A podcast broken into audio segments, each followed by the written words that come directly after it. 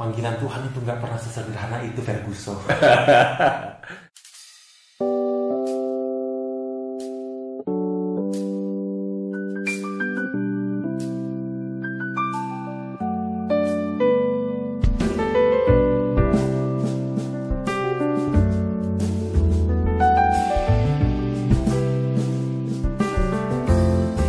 Kembali lagi di Dengar Anugerahnya podcast by GKM Anugerah. Hari ini kita mau ngobrol-ngobrol tentang uh, makna panggilan mungkin bisa dibilang. Kenapa orang begitu cintanya sama Tuhan kemudian memutuskan untuk bisa masuk ke panggilannya.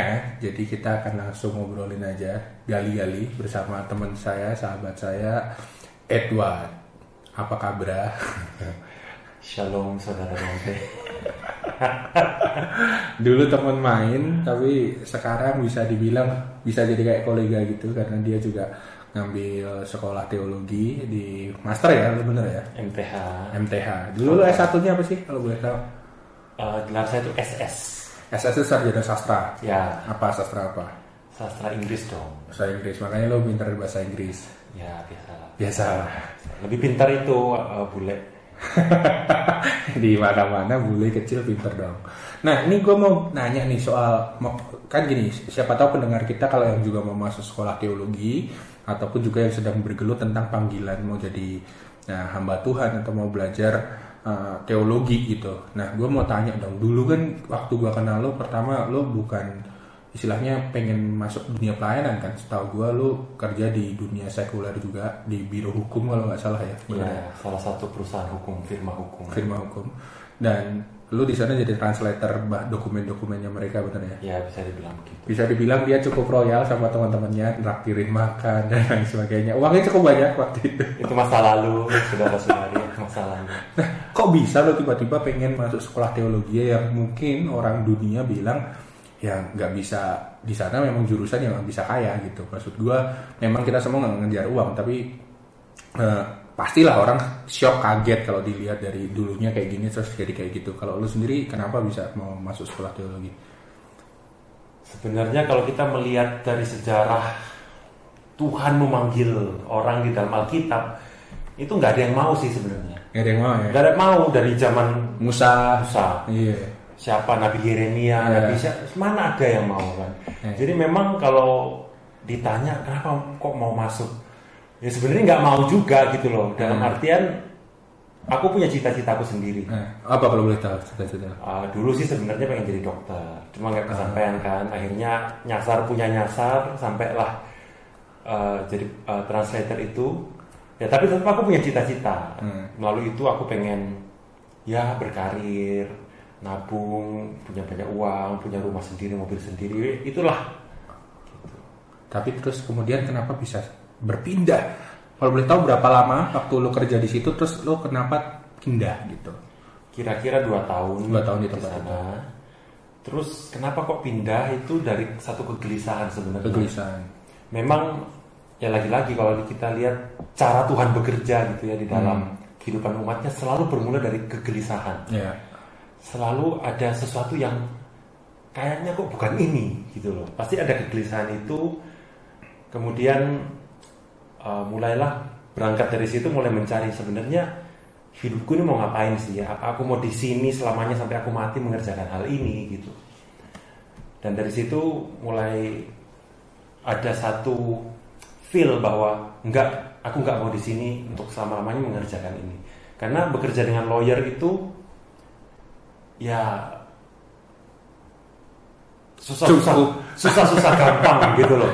Maksudnya di satu sisi memang secara finansial oke lah gaji Terjamin ya. banyak hal yang bisa kita banggakan bahwa aku kerja di perusahaan di law firm ini gede pengacara besar dan lain-lain itu bisa kita oh, banggakan. Tapi di sisi lain hati nurani ini juga berat gitu loh bekerja dengan misalnya tiap hari harus uh, bohong misalnya ya. Atau tiap hari atau kadang-kadang dalam kesempatan tertentu berurusan dengan uang-uang yang di ya Ya, selipkan di sana sini gitu kan. Jadi Ya, di satu sisi hati nurani juga merasa kurang nyaman dan gelisah. Betul betul. Di Jadi ada itu. bisa dibilang dari kegelisahan itu akhirnya muncul pengen ya. Ya, Berapa ya. lama itu bergumul akhirnya lo pindah? Setahu gua kan lo kan dulu dari firm itu terus lo uh, balik ke Makassar jadi guru dan lain sebagainya terus baru masuk sekolah teologi. Iya, jadi jadi guru itu sebenarnya uh, kebetulan juga karena sewaktu berhenti di law firm kan nyari-nyari kerja ke tempat lain. Ternyata kok susah ya, bahkan Iya. sampai ke Surabaya ke mana nyari-nyari malah kok Tuhan sepertinya tutup pintu. Eh, Jadi akhirnya memutuskan waktu itu kan kamu yang Iya. bilang Edward kalau kamu punya sesuatu yang harus kamu kerjakan di Makassar pulang lah. Itu nggak tahu ngusir atau apa karena kan aku sempat numpang Iya, sama iya, kamu juga. betul, betul, betul. Tapi singkat cerita aku pulang ke Makassar dan waktu itu belum mulai nyari kerja masih coba menyesuaikan lagi karena aku ninggalin Makassar cukup lama. Belum lama dari lo kuliah ya. Eh, dari lulus SMA itu Hmm.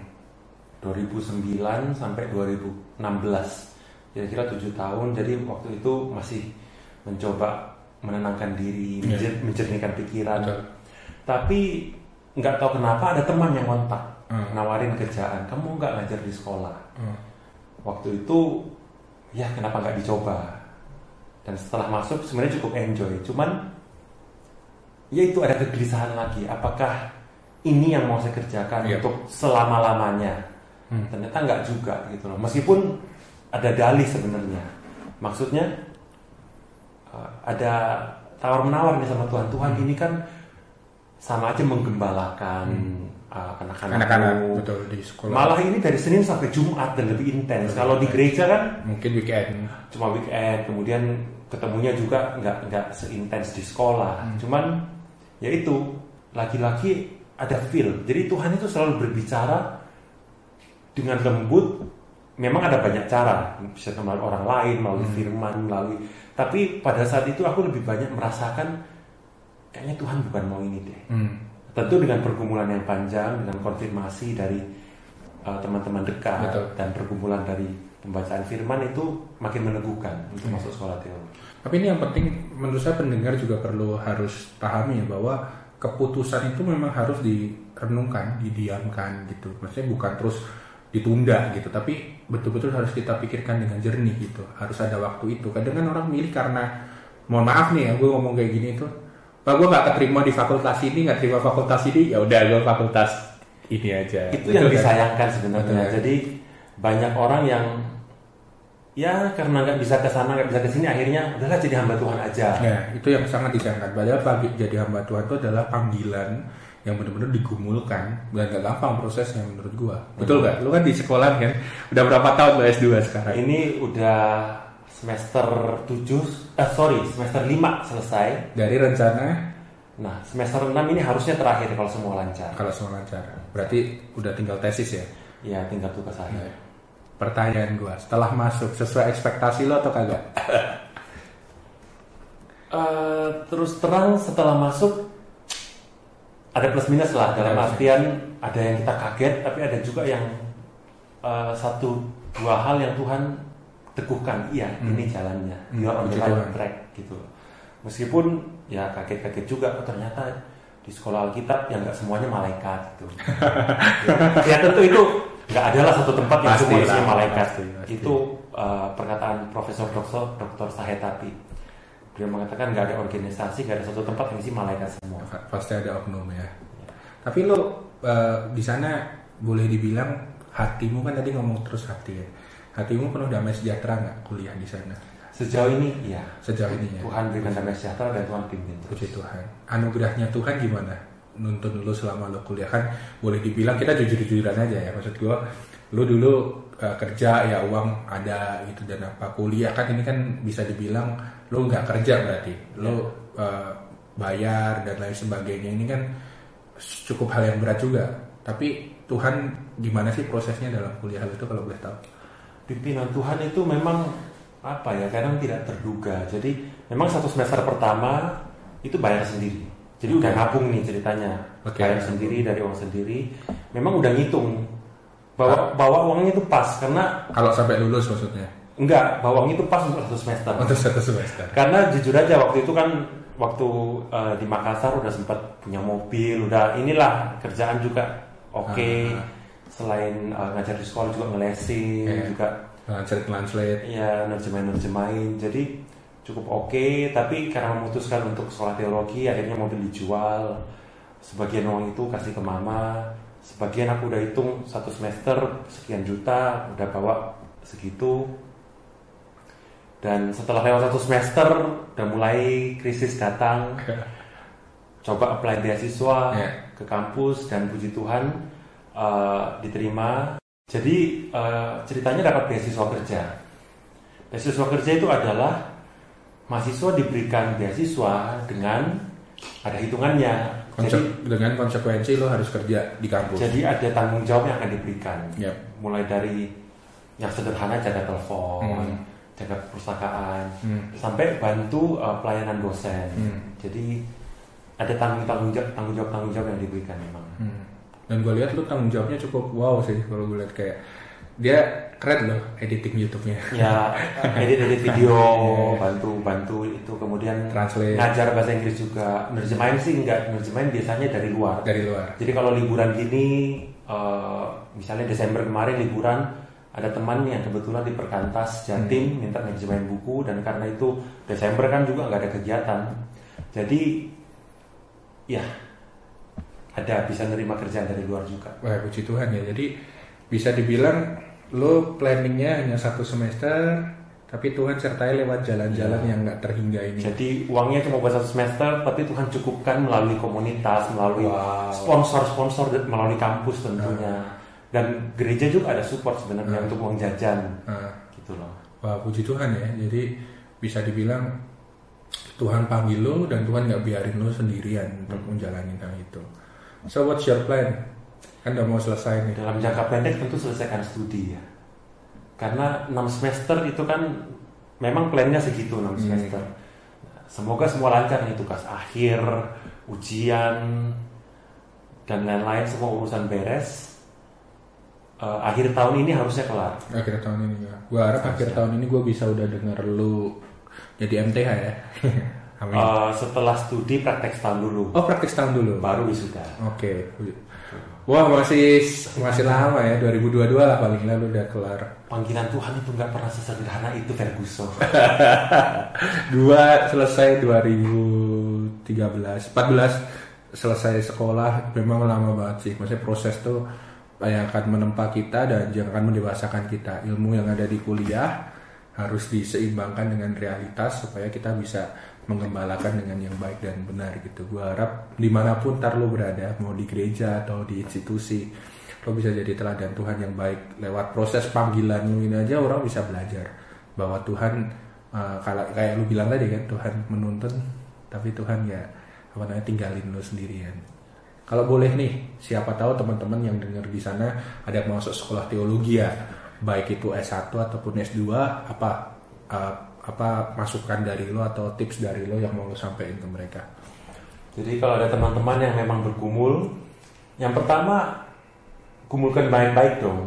Dalam artian coba cari konfirmasi apakah ini yang mau betul-betul saya kerjakan. Karena panggilan mengikut Tuhan itu enggak cuma 1 2 tahun, 4 tahun di sekolah teologi. Dan juga bukan udah selesai, se- udah lengkap Iya, jadi seumur hidup seumur itu. menggembalakan umat Tuhan itu seperti Musa sampai nafas terakhir itu masih masih harus mungkin menanggung beban yang begitu besar. Seperti Musa, seperti Yosua, seperti nabi-nabi yang Ya. lain sampai tetes darah penghabisan. Ya. Para rasul kalau kita lihat kan, Ya. sebagian besar matinya meninggalnya itu kan karena memang mempertahankan Injil Kristus dan Betul. waktu kita memutuskan mengikut Tuhan, itulah harga yang harus kita bayar. Sampai tetes darah penghabisan pun harus kita rela. Makanya harus digumulkan sungguh-sungguh. Jadi benar-benar yakin bahwa ini yang Tuhan mau dari saya. Oke.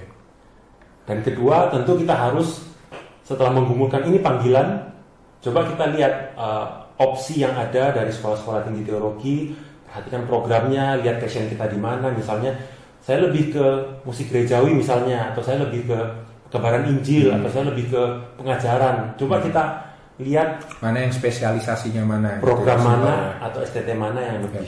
Itu lebih ke teknis sih. Tapi yang penting memang panggilan. Ya. Kemudian eh, kita melihat diri kita dan melihat STT mana yang cocok. Kemudian eh, ya persiapkan semuanya, mulai dari pendanaan dan lain-lain. Hmm. betul betul. Perlu nggak sih dikomunikasiin sama orang tua kan kebetulan kalau lu kan udah dewasa dalam artian kerja gitu. Mungkin kayak teman-teman yang S1 atau S2 gitu kadang orang tua nggak nggak rela. Ya, tentu dalam posisi sebagai anak, dalam tanda kutip kan mesti pamit ya. oh, gitu ya. Mau ke mana-mana, mau keluar ke Indomaret aja kadang kan, ma aku mau ke Indomaret gitu kan. Apalagi kalau ini adalah keputusan yang mempengaruhi seluruh, Seluruh hidup, hidupmu. seumur hidup. Betul. Mau nggak mau kita harus komunikasikan. Apalagi kalau duitnya masih dari orang tua. Oke. Ya, Tiba- terlepas disetujui nggak disetujui, didukung nggak didukung, ya tentu kita harus komunikasikan. betul. Lu dulu gimana kalau boleh tahu soal ini? Mami lu setuju nggak? Ya tentu nggak setuju lah. Sah, sah. Ya karena udah Wah. kerjaan udah ini udah ya kalau Apa? ditinggalin gitu loh. Ya, tapi sekarang Sekarang ya masih nggak setuju sebenarnya masih dalam artian gue bukan ketawain lu ya, tapi pasti realitanya ya seperti itu. kadang-kadang ditanyain kamu bosan kan di situ? Kalau bosan pulang aja. Lu malah disuruh pulang gitu kan. Jadi memang ada masa-masa uh, kita itu goyang gitu Betul ya. Betul. waduh sulit ngerjain tugas akhir. Wah mama kebetulan dimanggil pulang Hmm. ceritanya. Ada alasan kan buat wah ini saya harus nemenin mama saya. Jadi memang ada waktu-waktu kita itu goyang bahkan oleh orang tua sendiri. Ya, tapi ya di situ kita diuji sebenarnya bagaimana kita setia, Setia. dengan panggilan yang sudah Tuhan berikan amin. Wah, thank you loh. Gue denger nih banyak masukan. Semoga pendengar dengar anugerahnya ini juga dapat insight. Kalau ada orang di sekitar anda yang mungkin mau jadi hamba Tuhan belajar di STT atau apa, suruh denger ini supaya paling nggak tahu lah apa yang ada di pikiran ki- kita yang pernah pengalaman di situ. Thank you udah sharing ini buat gue berharap lu selesaiin dengan baik. Nah, relasi sama orang tua lu juga tetap baik dan juga pelayananmu ke depan memberkati orang dengan baik. Thank you udah Ya, datang di dengar anugerahnya. Thank you buat yang udah dengar dengan anugerahnya. Uh, nanti untuk episode-episode berikutnya kalau kalian mau mention tentang uh, tema-tema yang mau dibicarain, boleh di komentar aja langsung. Nanti gua akan coba cari orang yang kompeten untuk jawab itu. Semoga siapa pun anda yang sedang bergumul untuk masuk sekolah teologi ya bisa dapat insight dari obrolan kita hari ini. Thank you and bye bye.